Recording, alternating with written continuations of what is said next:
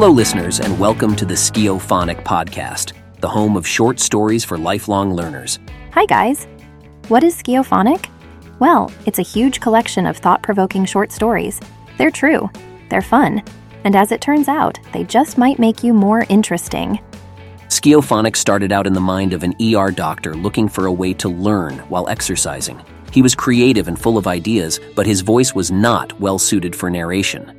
So he teamed up with the latest AI tech and formed a collaboration that has blossomed into an audiobook, a mobile app, and this podcast. You know, whatever the platform, these stories are the perfect way to fill those free gaps of time in your schedule with content that is both interesting and productive. So thanks for joining us, and please check out the website. That's www.sciophonic.com or download the app on Apple or Google Play stores. Great. Now let's see what stories are lined up for us today. Andrew? Hi there, everyone. In this episode of the Sciophonic podcast, we focus on tales from wartime. There are acts of heroism and bravery to be sure, but we also zero in on stories that put our humanity on full display. I think both men and women alike will find something here that sparks the curiosity. So hold on tight, because today we're headed into battle, as told through the sounds of Sciophonic.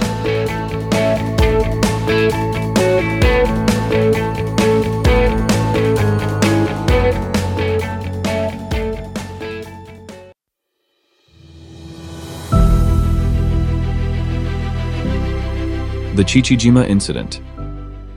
On January 8, 1992, President George H.W. Bush attended a state dinner in Japan in his honor. It was an event that would become infamous when he fell ill and on live TV vomited at the table of the Japanese Prime Minister. While this scene made headlines, the visit to Japan was cloaked in deep personal, historical, and at the time secretive significance. You see, Bush had confidential knowledge of atrocities committed by Japanese officers during World War II that really hit home for him. Ever the statesman, however, he put the interest of the country first, promoted U.S. Japan relations, and left the secrets for others to reveal years down the road. Chichijima is an island south of Tokyo. It held significant strategic importance during World War II as a communications hub. In 1944, the American forces targeted it for a bombing raid, the squadron was met with intense anti-aircraft fire from the Japanese defenses, and nine planes were shot down. The pilots were forced to bail out over the ocean, with only one of them managing to release his payload on the target first. This fortunate pilot's lighter load enabled him to glide a bit farther into open sea before ditching. The other eight airmen weren't as lucky. They splashed down closer to the island and were soon rounded up by Japanese patrol boats. The captured airmen were interrogated, tortured, and eventually executed. Shockingly, it was later revealed that some of these airmen were even the victims of cannibalism by the Japanese officers. These gruesome acts were apparently driven by a combination of desperation, the scarcity of food, and twisted cultural beliefs. The ninth pilot's escape from capture was nothing short of miraculous. After parachuting into the sea, he inflated a life raft and paddled away from the island, fearing capture by Japanese patrols. For hours he floated, bleeding from a head wound, until he was spotted and rescued by the USS Finback, an American submarine. This narrow escape marked him with a sense of destiny and duty, shaping his views on leadership, responsibility, and the value of human life. Who was this pilot? Well, it was of course none other than George H.W. Bush himself. The story of Chichijima remained concealed for years until a book was published in 2003 that detailed the incident. It was called Flyboys, A True Story of Courage by author James Bradley. Even then, Bush was reluctant to talk about it, focusing instead on his diplomatic efforts to strengthen U.S. Japan relations during his presidency. His ability to separate personal trauma from political responsibility allowed him to foster a relationship with Japan that was both respectful and strategic. The Chichijima saga and President Bush's subsequent dealings with Japan illustrate a complex interplay of history, personal experience, and statesmanship. They paint a portrait of one leader's resilience, forgiveness, and capacity to move beyond the past. When a reporter once questioned him directly about the incident, the president offered only this brief reply War is war. Chichijima happened.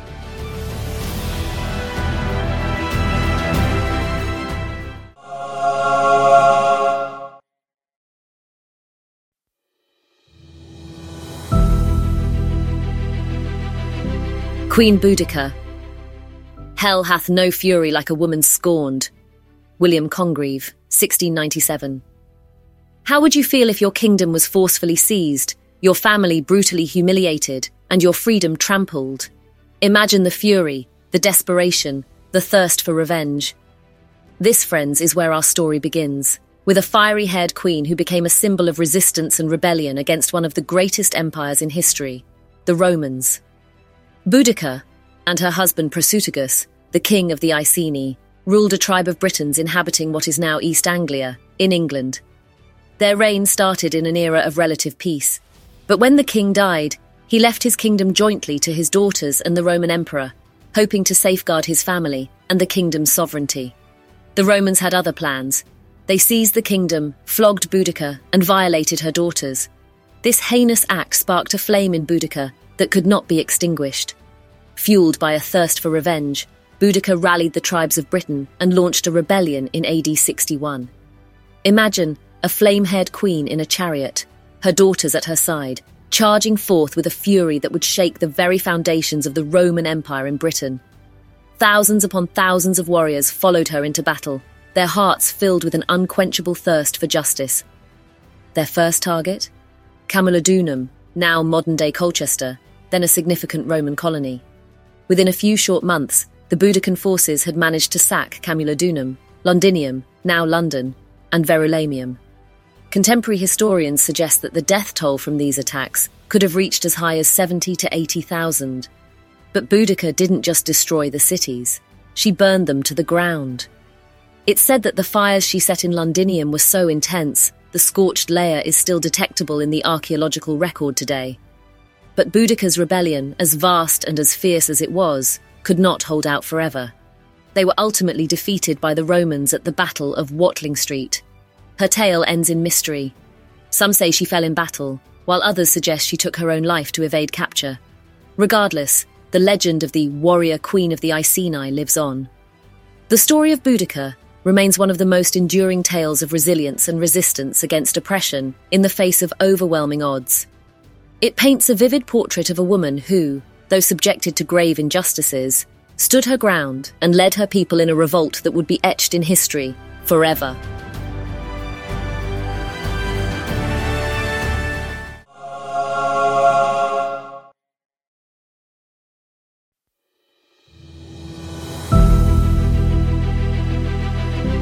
Operation Mincemeat.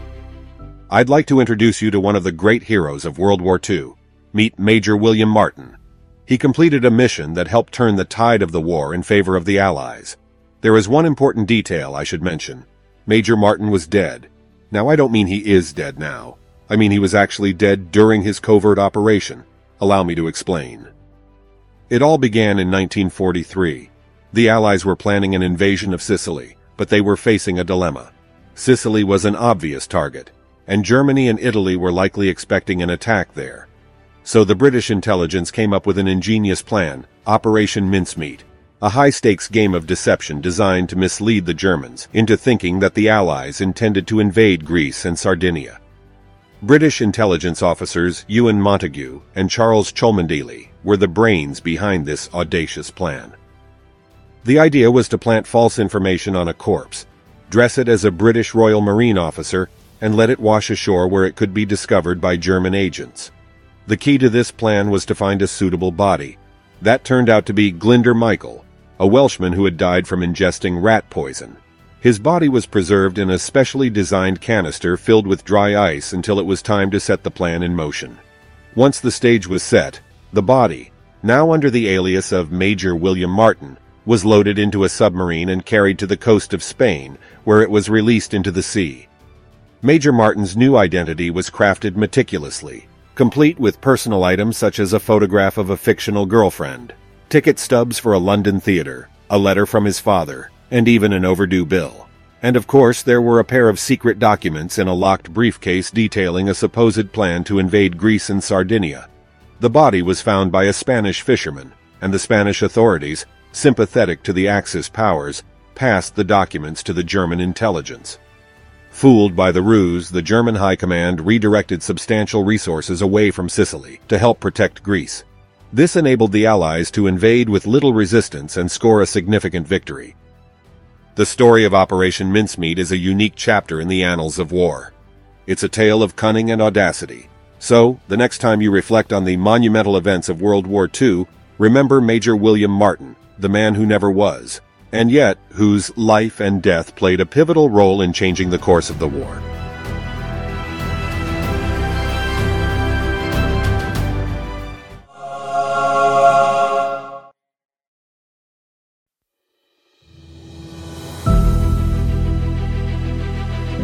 The Night Witches. I have a story for you, straight from the history books, that highlights a group of women who challenged the status quo and courageously proved that gender is no barrier to success. As female empowerment stories go, it's one of the greatest. Yet, I bet you've probably never heard it before. It's the tale of the Night Witches.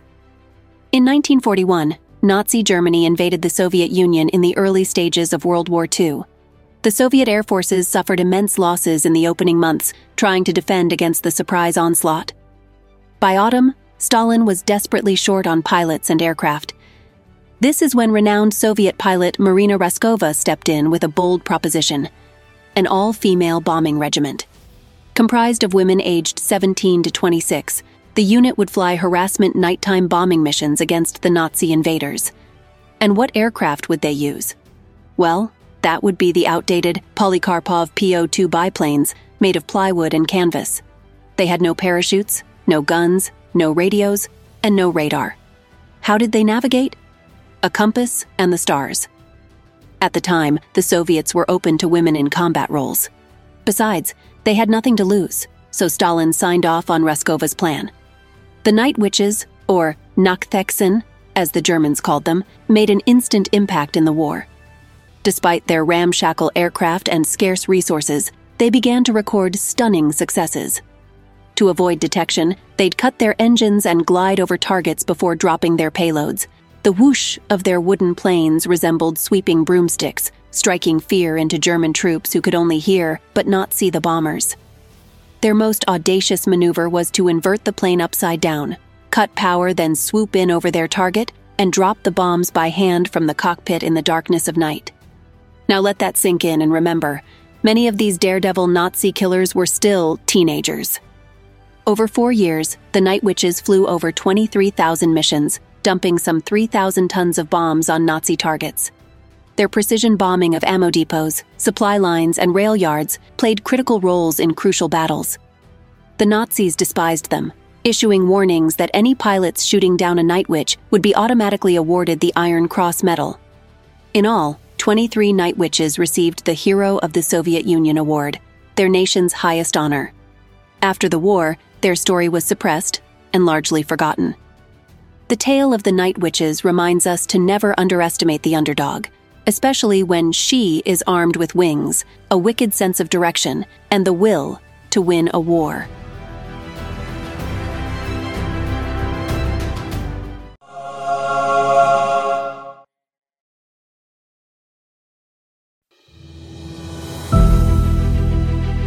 Wandering Souls in the desperate days of the Vietnam War, the United States was willing to try anything to sway the course of battle. That anything included some outside the box thinking and a foray into psychological warfare. Let's delve deeper and learn about the haunting and eerie world of Operation Wandering Soul. The idea was conceived and executed by the United States military in 1969. The strategy was rooted in Vietnamese culture and beliefs, specifically the concept of wandering souls. According to Vietnamese folklore, the souls of those who die without being properly buried in their homeland are doomed to eternally wander in torment. The U.S. military sought to exploit this belief to sow fear and demoralization among the North Vietnamese. In collaboration with South Vietnamese forces, the U.S. created a chilling audio recording known as Ghost Tape Number 10. The tape was a montage of eerie sounds, cries of torment, and voices calling out in Vietnamese, pleading with the soldiers to cease fighting and return home. These ghostly recordings were broadcast from helicopters, airplanes, and ground units, often at night under the cover of darkness to enhance their unsettling effect. The hope was that the sounds would strike fear into the hearts of the North Vietnamese soldiers, causing them to abandon their posts or lose their will to fight. Evidence suggests that the operation had some impact. There were reports of North Vietnamese soldiers appearing deeply disturbed after hearing the recordings, with some even deserting their posts. In one instance, a U.S. patrol reported encountering a group of North Vietnamese soldiers who were so terrified by the ghostly sounds that they surrendered on the spot.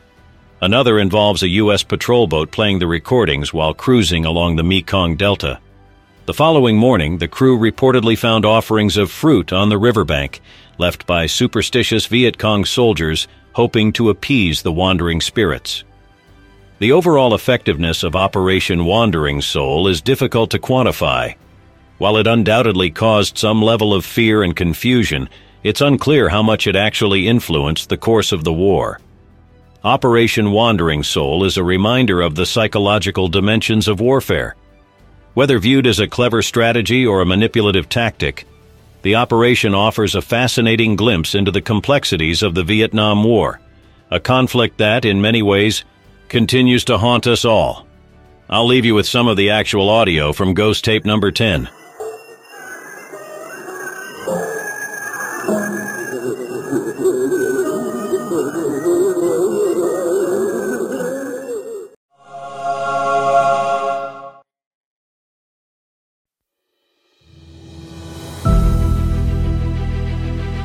Christmas Truce. Have you ever thought about what it means to put aside differences, even if just for a day, in the most unimaginable circumstances? The Christmas Truce of 1914 provides an extraordinary example of such a respite amidst one of the most devastating conflicts in human history.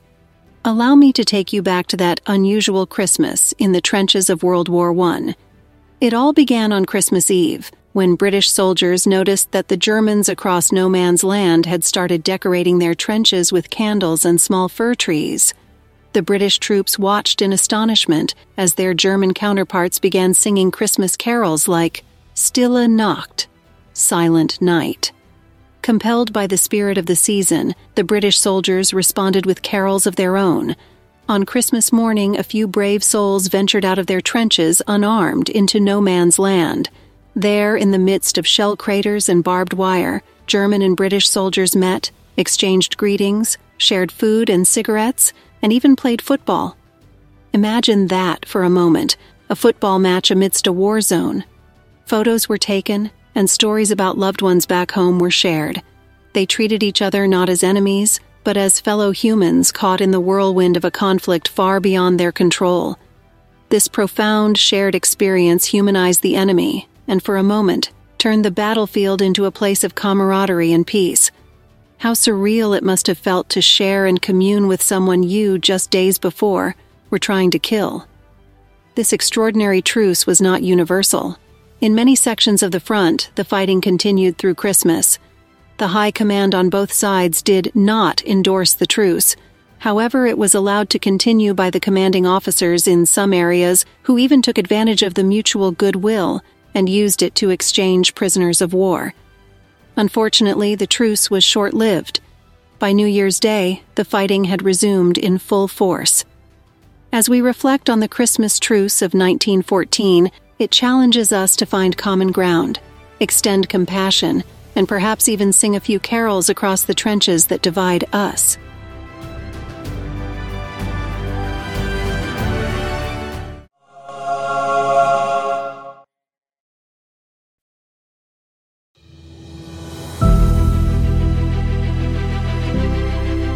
Hannibal Barca. Allow me to set the stage. The year is 218 BC, and our journey takes us to the ancient Mediterranean world, where two mighty powers clashed in a conflict that would shape the course of history. This is the beginning of the Second Punic War and the legendary struggle between Rome and Carthage. Rome, at this time, had become a formidable force. Having conquered much of the Italian peninsula, it was expanding its influence across the Mediterranean. Carthage, a wealthy city state in North Africa, commanded a formidable navy and controlled territories in present day Tunisia and Spain. Carthage wanted to expand. Rome wasn't having it. Enter Hannibal Barca, the Carthaginian general who had spent his life hating Romans. His father, also a general, had even made Hannibal sign a blood oath, declaring Romans as his lifelong enemies. Now, in a move so audacious it is still discussed in military academies to this day, Hannibal made a decision to take the fight to Rome and, with his army, cross the treacherous Alps directly. His goal was to surprise and demoralize the Romans by attacking them from an unexpected direction, bypassing their navy and fortified defenses, and in the process, secure alliances with anti Roman Italians. Accompanied by a force of 50,000 infantry, 9,000 cavalry, and 37 war elephants, Hannibal had to navigate narrow paths amidst freezing snow, withstand avalanches, and overcome repeated attacks from mountain tribes. Yet, his careful planning and the dedication of his troops prevailed as they successfully crossed the Alps in just 16 grueling days. Now, imagine being Rome, expecting a sea-borne attack, and finding out that Hannibal was already within your borders, and he got there by marching elephants over the Alps. The climax of Hannibal's military genius unfolded in the Battle of Cannae. Here, with around 50,000 men, he faced a massive Roman army of nearly 80,000. Using a military strategy known as the double envelopment, he baited the Romans into the center of his formation, allowing his troops to encircle and overwhelm them. The result was a staggering victory for Hannibal, with about 75,000 Roman soldiers killed or captured compared to his 6,000. Hannibal's victories in Italy put Rome on its back foot, but he was never able to deliver the knockout blow. The key factor, as it turned out, was the lack of Carthage's ability to send him reinforcements. Eventually, the tide of the war shifted. Rome's strategic decision to take the war to Carthage forced Hannibal to return to Africa. The Second Punic War ended at the Battle of Zama in 202 BC, where Roman general Scipio Africanus managed to score the decisive victory. Despite his eventual defeat, Hannibal's military genius, exemplified by his daring Alpine crossing and his tactical masterstroke at Cannae, cements his place as one of the greatest military minds in history. His tactical acumen continues to inspire military strategists and historians alike, making the tale of Hannibal Barca a story of daring, brilliance, and unwavering determination.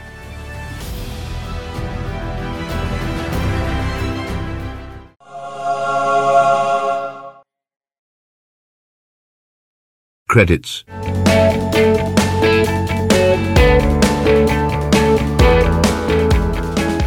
The stories, content, and narration in this podcast were created with the assistance of large language models like Bard from Google AI, Anthropic's Claude AI Assistant, and GPT 3.5 and GPT 4 by OpenAI. The background music was Inspirational Cinematic Trailer by Tailkeeper Music and Motivational Guitars by Clementi Skripnikov both from Pond5 Productions found at www.pond5.com. The narrator voices were produced in conjunction with 11 Lab Studios at www.11labs.io. Special thanks goes to my wife, kids, and friends who provided suggestions and input throughout the project and put up with my incessant story writing over the course of 2023. Thanks, guys.